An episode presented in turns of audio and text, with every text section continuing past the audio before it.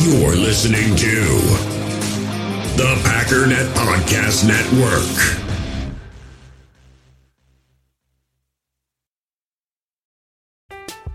I'm Alex Rodriguez. And I'm Jason Kelly. From Bloomberg, this is The Deal. Each week, you'll hear us in conversation with business icons. This show will explore deal making across sports, media, and entertainment. That is a harsh lesson in business. Sports is not And, uh, as simple you know, I- as bringing a bunch of big names together. I didn't want to do another stomp you out speech. It opened up so many more doors. The show is called The, The deal. Deal. Listen to The Deal. Listen to The Deal on Spotify.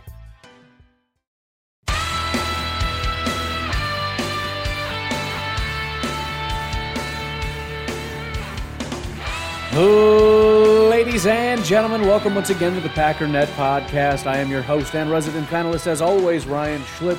Check us out online, packernet.com. Find me on Twitter, pack underscore daddy. Man, I don't know about you, but um, I'm ready to rock, man. I'm feeling good. I made stock steak stock tacos, steak tacos for dinner, and uh, it just does something to your body, especially when you starve it all day, and then you're like, "Guess what? I got steak tacos." It's almost like um, what is that thing called where hostages start to really like their the people that captured them? It's like a name. Point is, it's uh, brain manipulation. It's a really unhealthy thing that um, evil people do to other people's brains to turn them into mush and make them, um, you know, adore you. Kind of like cult leaders. That's what I am to my own body. I punish my body and it worships me. oh, yeah. Anyways, anyways, let's get started, shall we? Regulators!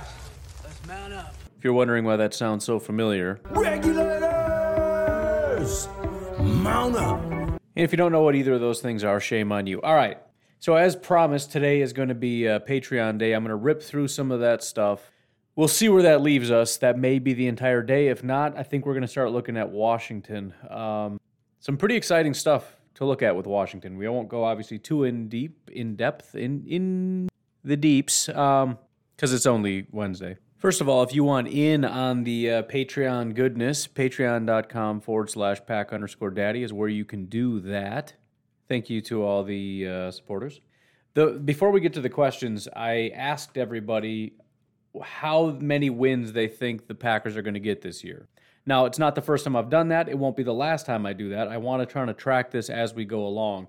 Last time, and there's there's a nice little uh, middle fingery looking graph here. I'm sure sure there's a more mathematical term for that, but uh, bell curvy, I guess. Come on, it's not that much better.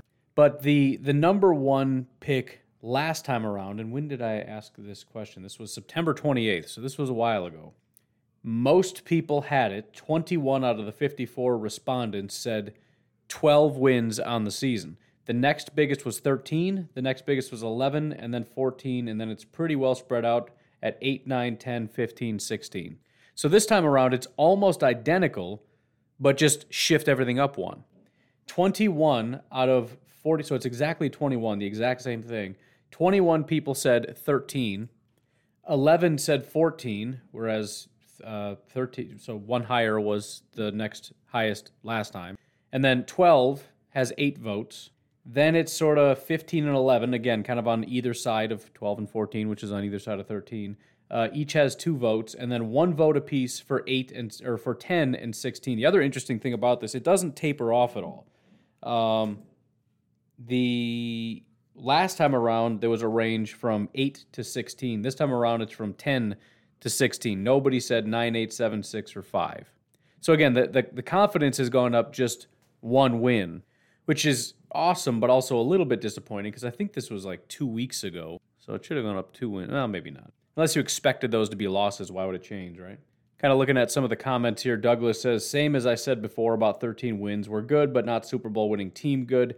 But we could be that good if we tune up some things like knowing where to be in zone defense.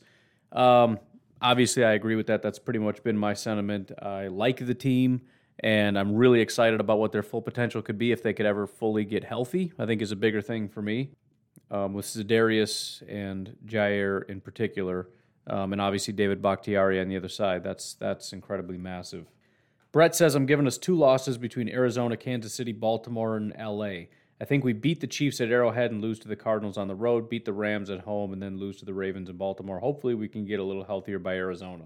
So that's another thing that I wanted to do. I was going to do it today, but decided against it. I'll hopefully remember to do it tomorrow.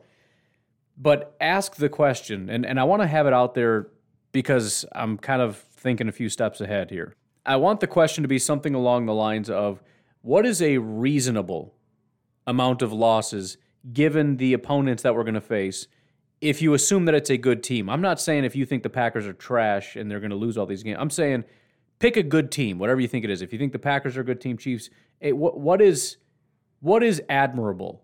Right? What what is it where if let's say the the Chiefs or the Tampa Bay Buccaneers or whatever ran through our schedule, how many wins and losses could they have where you'd still look at them and be like, nah, they're still real good. And I understand there's quality of wins and all that, but it's just sort of a general guideline. And, and the biggest reason I want to do that is because there are win losses coming. I don't know how many, but it's going to happen. And I just want to have that as a little bit of a buffer so that it, it's not complete meltdown mode where everybody says, this team is trash. See what happens? You go up against a good team and then you can't win. Sometimes teams lose games. That's just a thing that happens. In fact, we have not had a team win lossless since what? What was it, like 82 when the Dolphins did it or something stupid? Before I was born, so I don't know. And that was back, I think, when there was a 15 game season. We're at 17 now. So I'll be interested in those results. Uh, Roger says law of averages has caught up with us this year. The team was very healthy most of last season. This year, not so much. Here's to a healthier last two thirds of the season. So, did want to talk a little bit about that. David Bakhtiari is practicing. I don't exactly know what that means, and I don't want to get overly excited, but he's practicing, and that is good news. Um, sometimes guys practice and they can't play, but it's it's also not very likely that it's like this guy's four, five, six weeks out, but let's put him on the field and get him practicing. Like, why? He should be rehabbing if he's that far out, right? So it's they're they're saying he's kind of close, but I don't I don't again I don't want to read too much into that. Uh, there's also talk that MVS may practice this week. Again, I'm not going to get my hopes up. So we did release Quinton Dunbar. Doesn't have to mean anything, and we did pick somebody else up, but the feeling that maybe we don't need the corner depth right now leads me to believe that at least Kevin King is probably looking pretty good to come back. I don't, again, I don't know. But again, we're going to have more insights into the health of the team um, to, well, today, I guess, Wednesday. Anyways, Wayne says sticking with 15. Drew says 14 wins. We're 5 and 1 already. Washington isn't playing well. Cardinals are beatable. Chiefs aren't up to full speed yet. Wilson might not even be playing for the Seahawks. Our division is bad. Rams got better on offense, but worse on defense. Lamar Jackson still can't throw, and the Browns have come down to earth. I think we have a tough non-divisional schedule, but I think we can go five and two in those games and sweep the division. I like the uh, the confidence there, and it is true that you know a lot of these teams, you know, the the Packers have only one loss, but it's also fair to say that we haven't faced exactly Titans, and that's going to be true of everybody. A lot of these teams, even the Cardinals, have faced subpar teams and have had some near misses. I mean, they, they did almost lose to the Minnesota Vikings 33 34, and if they can just about beat them, why couldn't we beat them? Granted, that was about their only near miss. They've, they've been kind of annihilating everybody else right now. Uh, fourth on offense, second on defense, but we'll, we'll cross that bridge when we come to it. Um, again, they well, geez, they played some good teams too. Holy cow! They played the Titans, who I think they've been kind of up and down. The Rams, the Browns, the 49ers, the Vikings, and then the Jaguars. So, I mean, the Jaguars aren't good, but I mean, I don't know. They're they're in a groove right now. We'll see what happens as the season progresses. Um, who do they got coming up here that we can Houston Texans, and then us. So there's there's no additional tests coming up. we're we're it. After that, they got the 49ers again. They did almost kind of lose the 49ers. 10 to 17 is pretty close. Crazy, too, considering their other scores were 31, 34, 37, 37, and 38. That's what they've scored in every game with the exception of that 49ers game. So uh, hopefully the Packers are watching that one real close. Anyways, let's uh, move on over to the questions. Kyle says, Kyle, by the way, um, been a patron since November of 2018. Thank you so much for your support. After listening to, the, to today's pod, this is from a while ago, uh, is Kennedy dominating this season because Za'Darius isn't there to play at nose every so often? He's a true nose tackle and has shown when they move him to end, he doesn't play as well. If I could request one thing from PFF for a, for a new update, it would be they they they give us grades and they do show us where he li- they give us snap counts for all their positions. They don't give us grades based on position, and I wish they did. That would be my next biggest thing. Eh, I would happily pay extra for that because it's it's super important. If you can see, I think they actually do give grades for like slot and stuff, or at least stats. Maybe they don't give grades, but you know what I mean. If if you could look at it and say this is how they grade as a slot, this is how they grade, you know, for defensive tackle at nose, at uh, end, you know, if you could look at like Za'Darius or Rashan standing up compared to hand in the ground, you know, defensive end versus outside linebacker. I mean, that would be unbelievably valuable. Couple notes on your question though, um, saying that Za'Darius kind of steals that nose spot once in a while, and, and Kenny's kind of kind of you know gets pushed out of the side. I have noticed Rashan has taken that role quite a bit, and I mentioned that a year or two ago that they're strictly keeping him at outside linebacker because he's he was strictly a defensive end, and they want him to strictly learn how to be an outside linebacker. But what I said was they want him to take that Za'Darius Smith role where they can eventually move him around. You can have him stand up outside linebacker. You can have him hand in the dirt defensive end. You could also move him along the defensive line. And for the first time this year, and maybe it got hastened because Za'Darius is out, they've pushed him into that role where he is lining up over the nose and doing those kinds of things, and, and with a good amount of success, I think. But let's take a look at it. Um, one of the new things that they've got is defensive alignment based on just the gap. So let's just look at that because I think it kind of still answers the question. You got A gap, which is basically nose, and I'm sure you can get a Coach Hahn in here like, well, technically, listen, Coach, just back up for a minute here. A gap, B gap, and then over tackle. So last year in 2020, he played in the A gap 23% of the time. So A gaps, the A gaps are just to the sides of the center. So he's he's lined up there. 23% of the time. This year, let's take a look. I'm doing it live, so I don't I don't have a predisposed answer for you. He's played over the A gap 56 times out of 304 total uh, snaps along the defensive line. That's 18.4%. So there really isn't that big of a difference. If anything, he's kind of it's it's been less. In both seasons, he's largely been B gap. Now, if we break down actual position, um, nose tackle, they've got it again. They've got it lined up very specifically. You've got nose tackle, which is just nose to nose with the um, center, and then you got the shading nose tackle, uh, nose right tackle, nose left tackle. But where he plays the most is actually what they call defensive right and defensive left tackle, both 79 snaps this year. And essentially, what that is, is a 4 3 defensive tackle. So you got four down linemen, and he's one of the guys on the inside. So again, he can't play nose tackle in a 4 3 defense or a, or a four man front. And that's primarily what he's been doing. Again, 79 snaps defensive left tackle, 79 snaps defensive right tackle. Uh, the next highest is left end, so that's that's the guy to the left of the nose tackle in a three-four. The next highest is right end, so that's to the right of the nose tackle. Then after that, you've got uh, nose tackle, uh, nose left tackle, and nose right tackle. So those are actually the three least. Granted, you can combine those, and it's but whatever. That's why I did A gap, B gap stuff because then it's less doing math. But um, yeah, no, I, I think it really is just a, a, largely a scheme thing. You know, Coach Hahn had mentioned a long time ago about letting him really just kind of roam around. There's a little bit more stunts and twists and things, kind of using him, I guess, with the, with the goal in mind of making him free so he can go get somebody. Um, I'm speaking a little bit outside of my realm here, but uh, it felt more like with Mike Pettine, the goal was if you're on the defensive line, you just hold the point. Your job is to hold the point. And then, you know, the linebackers, which clearly Pettine was not really killing it with the linebackers, but they're going to come in and kind of clean things up a little bit. And so I don't know that there was a ton of opportunities for Kenny to really thrive in that style of defense. Whereas, again, with this, although they're still doing a fantastic job of kind of holding their point, I think you do see a little bit more of the stunt twist type stuff. Mr. Goose says, I know I asked on Twitter, but I'll ask here for convenience sake.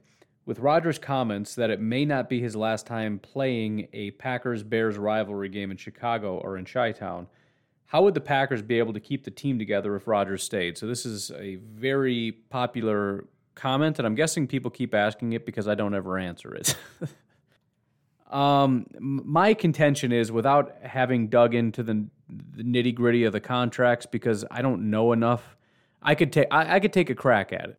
but there's always those couple little tricks that I don't know about that get utilized that I don't really think of. Plus, there's rules to each of these tricks. So I could be like, oh, we can try void years. And they're like, well, technically. It's, you know what? I quit. I'm not doing this. My general thought, though, is if Rodgers leaves, we can keep a lot of the gang together. If Rodgers stays, I don't know that we can. We're going to have to restructure his contract. No question about that. Um, maybe if there's a lofty extension where we just say, listen, if you're going to stay, cool. But I mean, you're do, you're pulling a Tom Brady.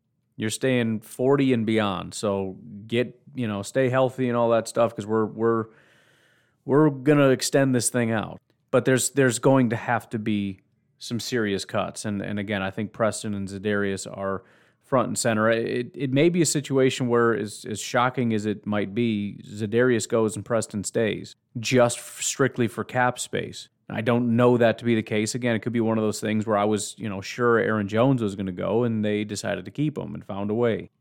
Adrian Amos would be a guy that I would keep an eye on because, you know, again, there were certain times where I thought, ooh, you should extend him or you should do this and they kind of just played with it a little bit and it just makes gives you the feeling like they're not going to keep him are they but again i think everybody takes that too far also right they toyed with Rodgers' contract instead of extending it. They toyed with Za'Darius. They toyed with Amos. They toy with a lot of these guys. Yeah, because they don't know what they're doing yet.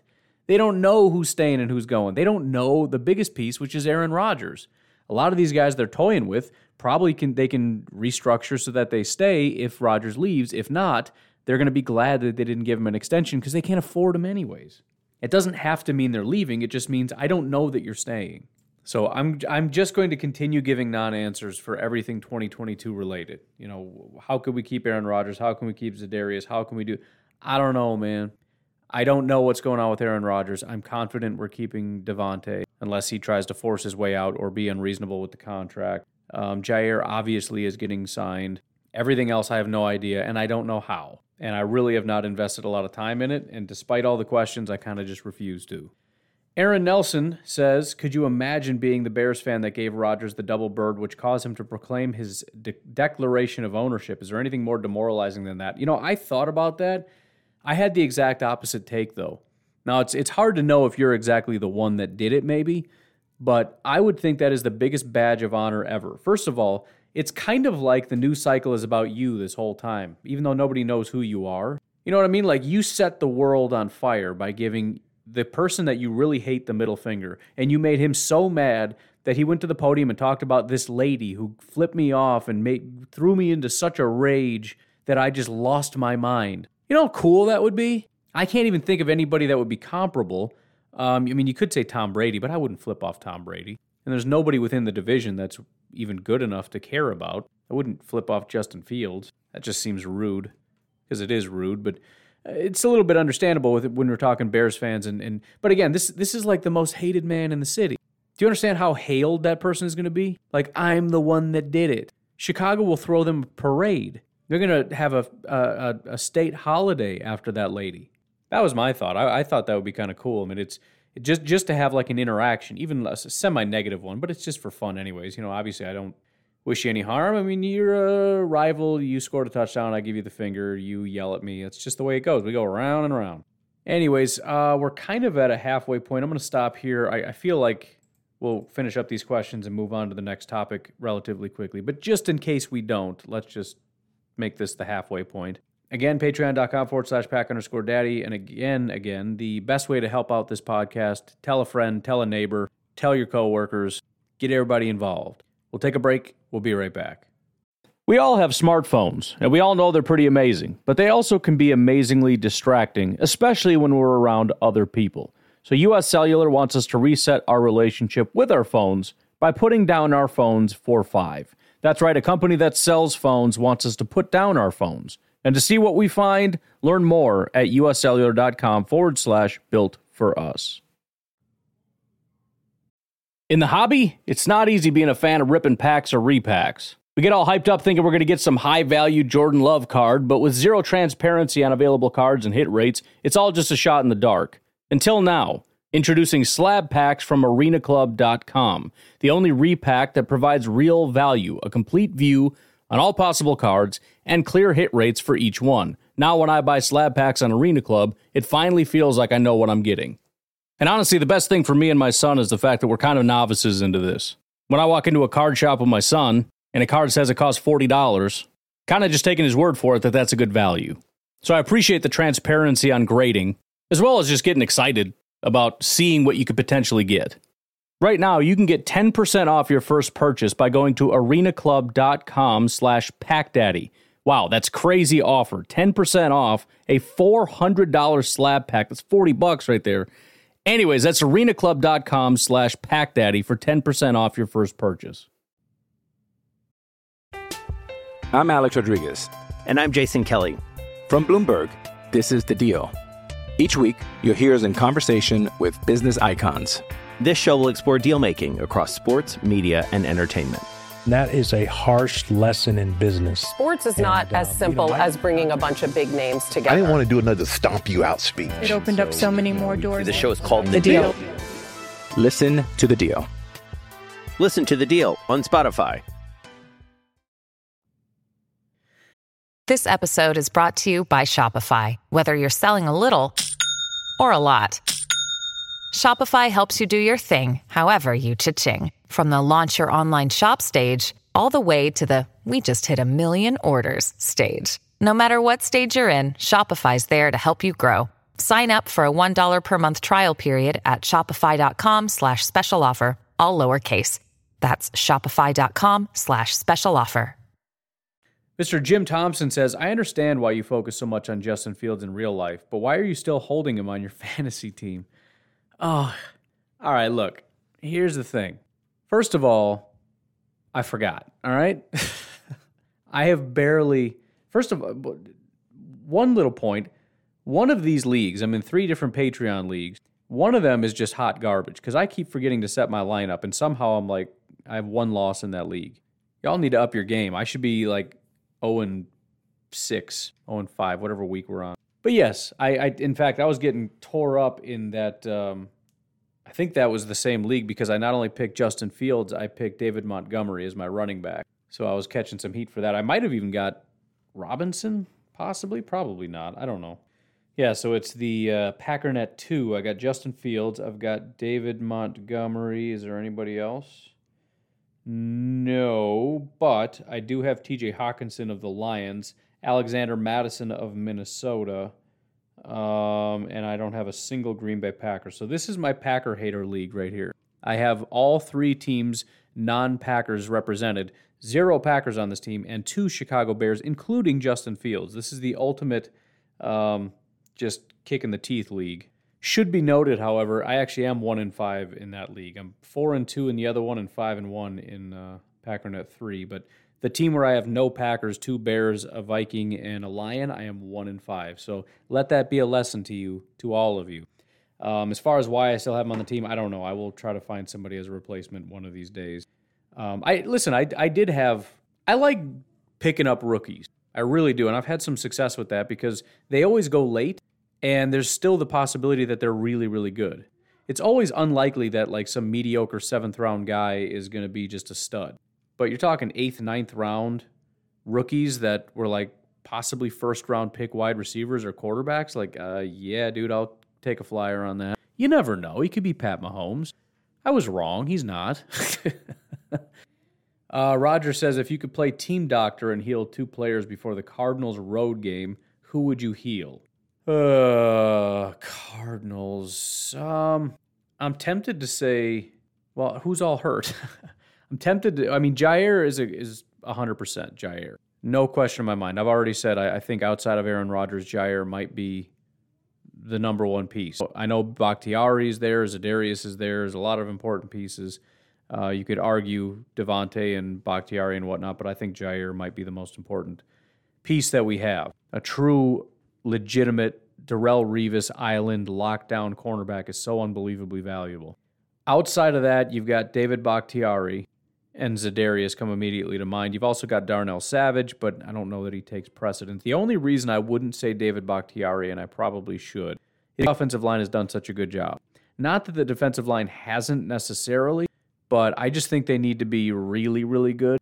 And if you get, I mean, if you take the production of Kenny and the production of Rashan, which again is not sacks, but all the pressures, if you can put Za'Darius in there and say, let, let's say you get another five, six pressures and a sack or two from Za'Darius, on top of six pressures, two sacks from Kenny, on top of seven pressures from Rashan. And I know we're talking about a, a very mobile quarterback, but um, I think that's pretty critical to, to be able to maintain and, and continue that level of pressure. And I don't know that Preston is ever really going to bring that. Uh, again, he's done a great job defending the run, which I think is kind of tapered, great as tapered the last few weeks, but he's done a good job more or less for the year.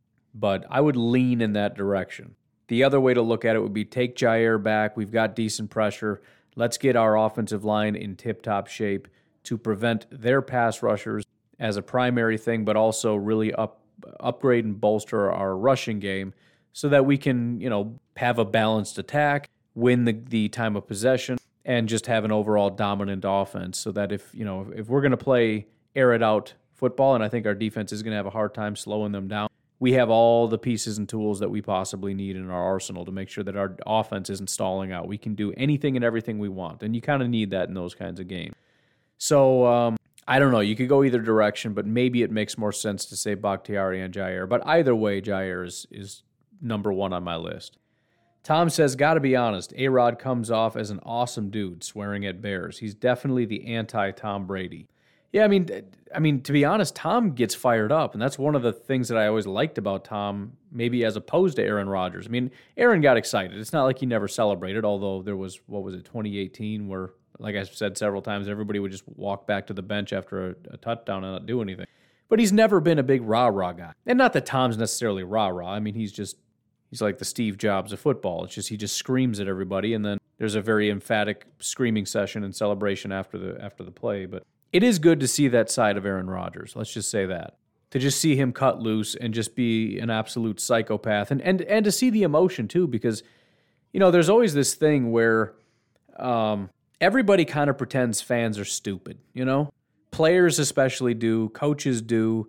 Um, people in the media maybe kind of do, but media people are more like fans these days than even fans are, which is over the top hyperbole and everything. But when you see players react that way, like their fan, you know, you see the, the passion that they have. It's not just a job, it's not just a paycheck, it's not just about being a professional. Like this, I mean, think about how much of a Packer fan he is, right? I mean that that's that's the cool thing about it. It's not like we're just watching Aaron Rodgers and and we worship Aaron Rodgers and he's at the top of this totem pole. He's a part of this thing. I mean, he's he's inside of it and we're on the outside of it, but he's also a giant Packer fan. He celebrates the touchdowns with us. And yeah, seeing that side where he even despises Chicago Bears fans and screams at them, that takes it to another level where again, it's not just celebrating his own accomplishment it's no, forget the Bears in particular, because I'm a Packer through and through. I am a Green Bay Packer. It's in my blood, it's in my DNA, and as such, I do not like the Chicago Bears. I don't like the city, and I don't like these fans. It's just kind of a cool way of looking at it as opposed to, you know, he's a part of the thing that we like. Like we like the Packers and he is the Packers. It's more like he's leader of the fan club. I don't know. Mr. Dan says, What is different this season compared to 19 and 20? that the team recovers from game adversity, team maturity, more buy into the system? Question mark. I'm not sure I can answer that question. The, the, I mean, the the thing that has to exist is a belief that you can win, and that ultimately is what is what has always been missing in me. When when I say that things are going bad and they bury their head in the ground and they start playing badly, it's because the feeling that all the fans have, even the ones that pretend that they don't and they're super confident, when you can feel the game shifting away from you, like the Packers have had in every single game this entire year, where it's like, oh my goodness, we're actually going to lose to the Lions. Oh my goodness, we're actually going to lose to the Bears. I cannot believe we're going to get stomped out by the Steelers, right? Every game, they start out hotter than we do. Our defense can't stop anybody. Our offense is struggling to move. And it's like, well, this is going to be a terrible game. The point is, the team can feel that also. And uh, it, it, it takes a absolute physical and mental and emotional toll. And what it takes is the amount of mental and emotional strength to, while all these things are happening, realize, and, and it's almost like a bravado. You look at the score and you realize you're down seven. You look at the fact that they've been able to stop us on these last few drives, and it doesn't faze you because I know I'm better than you. And yeah, you beat me that last time, but I know you won't beat me this time. It just doesn't matter. I'm better than you. Keep smiling, see what happens. And it's that belief and it's that buy in. And I think it starts at the top. Davante obviously has that. That guy is going to show up every single time, every single play. It doesn't matter. I think the fact that Aaron Rodgers has it is critical, and I think he's been a big part of the the the the the uh, what am I trying to say? The opposite of the problem, the solution, I guess. The the reason is because he was, I think, in the past a big part of the problem when he started pouting and moping and giving off vibes like, "Well, this is done. This is horrible. I can't do this. You know, we're not going to win." People kind of tuck tail and run. I, I again, I've said it many times, but I remember so many times back in the day, 18, 17, 16, whatever, where when Rodgers doesn't play well, or even when when when Rodgers got hurt, the defense struggled mightily. Why? Why would that happen? I think the team, I mean, everybody feeds off of everything, right? You, you see the benefit that the team has when they're at home and the crowd is cheering. It doesn't really make logical sense. The noise doesn't make them run faster or whatever, but it's an emotional game. I mean, it's kind of like, you know, weightlifting. Have you ever tried to lift weights and like listen to classical music just completely cold? You know, you're not warmed up, you're not psyched up, you just get underneath a bench and you listen to really slow music and you just try to lift weight compared to just getting completely, absolutely jacked up to the point where in your own mind you believe that if it was 500 pounds you could lift it. There is an actual difference, a hundred percent. And, and there's so many little things that happen that impact the player's mentality. And having that mentality that being down doesn't mean jack squat because we're better than you. And again, I do think it starts at the top with the coaches, but especially with guys like Aaron Rodgers, guys like Davante Adams. You know, on the defense, you got guys like Kenny, guys like uh, whoever. Rashan, you know, Rashan never quits. That guy's never powdered in his life. That guy gives 110% every single play, no matter what. Amos, Savage, right? The point is, they're just not shaken up by stuff. And, and I know that's kind of your question. Well, why? It's just a mentality. Being down doesn't mean anything. It's it's that Jaire swagger. And as long as you got the swagger, as long as you know I'm better than you, there's no reason to pout. There's no reason to get upset or to get flustered or I mean you can you can get frustrated with uh, a, a play that happened or a, a, certain thing that happened in the moment, but to let it devour you. You know, I mean we we do this in our own lives. You know, we're, we're struggling financially and and you have a, a $500 car repair and it took you 6 months to save $500 and now it's going to get sucked up in this stupid piece of junk car. I can't even tell you how many times I've been there. And and to be honest, the prospect of me saving $500 in 6 months was a joke. Feeling like you're never going to but but again it's one of those things where something happens and it, you just go into depression mode. It's never going to get better. I don't know it's never going to and the, and i think they do the same thing too just to different degrees. And for whatever reason the packers just had a cancerous mentality and i do think it started with aaron rodgers and again for to his credit that just isn't as much the case anymore the team just keeps playing. And and there's no reason why they shouldn't. Again, it's human nature that they do and it's completely understandable, but it's just being able to tune all that out. Just like with Mason Crosby, you know, it, it's having the mentality to miss a field goal and come back and just completely erase it from your memory. It's what you teach kickers, it's what you teach corners. You got to have a short memory. And I think the rest of the team has to develop that short memory and it seemingly they have. They don't dwell on stuff, they just go execute. I don't know why, but I love it. Eric says, Do you think Tonyan has regressed this year because of his execution or because he's been asked to do more blocking, chipping with the O line issues? Well, we can look at snap counts. I will say, though, that the grades are pretty bad for him, so that would denote that it's just him not doing well. Tonyan last year had a 68 overall grade, uh, 71 receiving grade.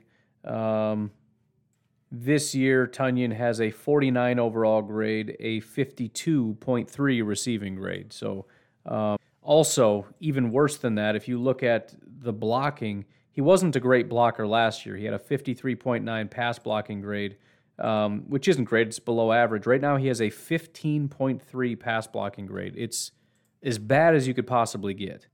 So the receiving ability has completely dropped off. By the way, his drop grade is a 60.6, which was his real strong suit his entire career. Is that guy doesn't drop anything. He had a 90.5 drop grade. In other words, his catching ability was elite.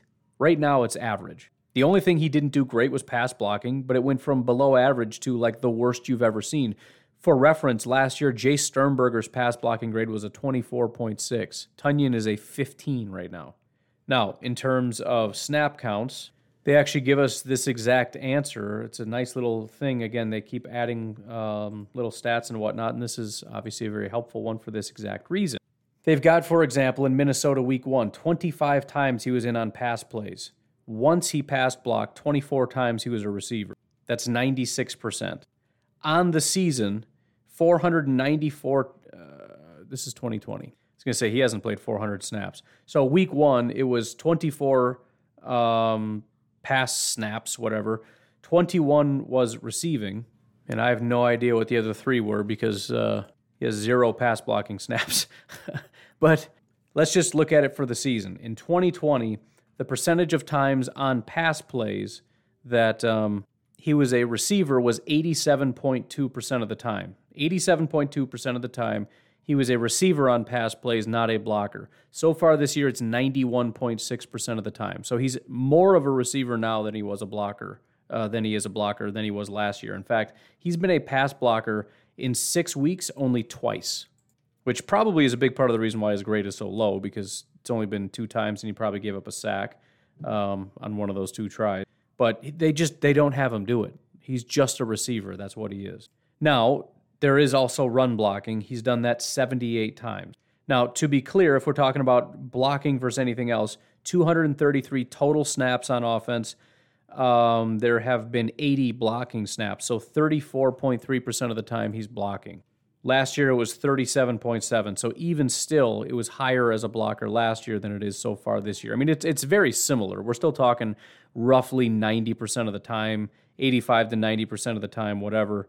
Um, well, I guess if we're talking about anything that isn't any kind of blocking, it's like 65% of the time, roughly. So I don't, th- in other words, I don't think there's been a big shift. I think he's still the same guy. But if anything, he's he's more of a receiver now than he was. So uh, I it's it's a good hypothesis, but I don't think that's the case. I just think, uh, and and here's the other thing though, you got to remember Tonyan, and and this is what I keep saying, Tonyan was bad most of the time last year the reason he got so many accolades, the reason he got so many stats, and the reason that uh, he got so much love was because of the games in which he played well. Um, but he had, for example, week one, a 47 overall grade, uh, 48, a 49, a 52, a 55, 56, 59, 62, 63, 65, 65. I mean, most of the year was average or less. He had one game where he graded out in the 80s no none in the 90s and one two three four five in the 70s so i guess the point is he's off to a really slow start. It's still possible that he pops off and gets a handful of good games here and there. I mean between weeks uh, 6 and 10 he had a five week dry spell with no touchdowns. In that stretch he had uh, you know against jacksonville four targets three receptions 33 yards no touchdown. One target one reception five yards no touchdowns. Um, two targets two receptions 32 yards four targets, three receptions, 25 yards, and then there was one mixed in with 79. So, I mean, that entire stretch was pretty bad. There were no touchdowns in only one game of over uh, of any significant amount of yards. But then he kind of bounced back. He got his one touchdown in week 11, even though it was only 44 yards. He got 67 yards and a touchdown against Chicago, 39 and a touchdown. Again, he didn't get a lot of yards or do a ton other than get a bunch of touchdowns, but he was still there. And, and again, I still think there's time for him to be a splash player like he was. Same with Lazard, same with Randall Cobb and all these guys. The point is, he hasn't done it yet, like at all. And he has to have at least a day where he's doing something. But, anyways, that is the end of the questions. I think I am going to cut it there because it's about 8 o'clock. Uh, we could talk about Washington, but um, I need to get rocking to bed here, and this thing takes forever to upload. So, I'm going to leave it at that. You folks have yourselves a fantastic Wednesday. I will talk to you tomorrow. Have yourselves a good one. Bye bye.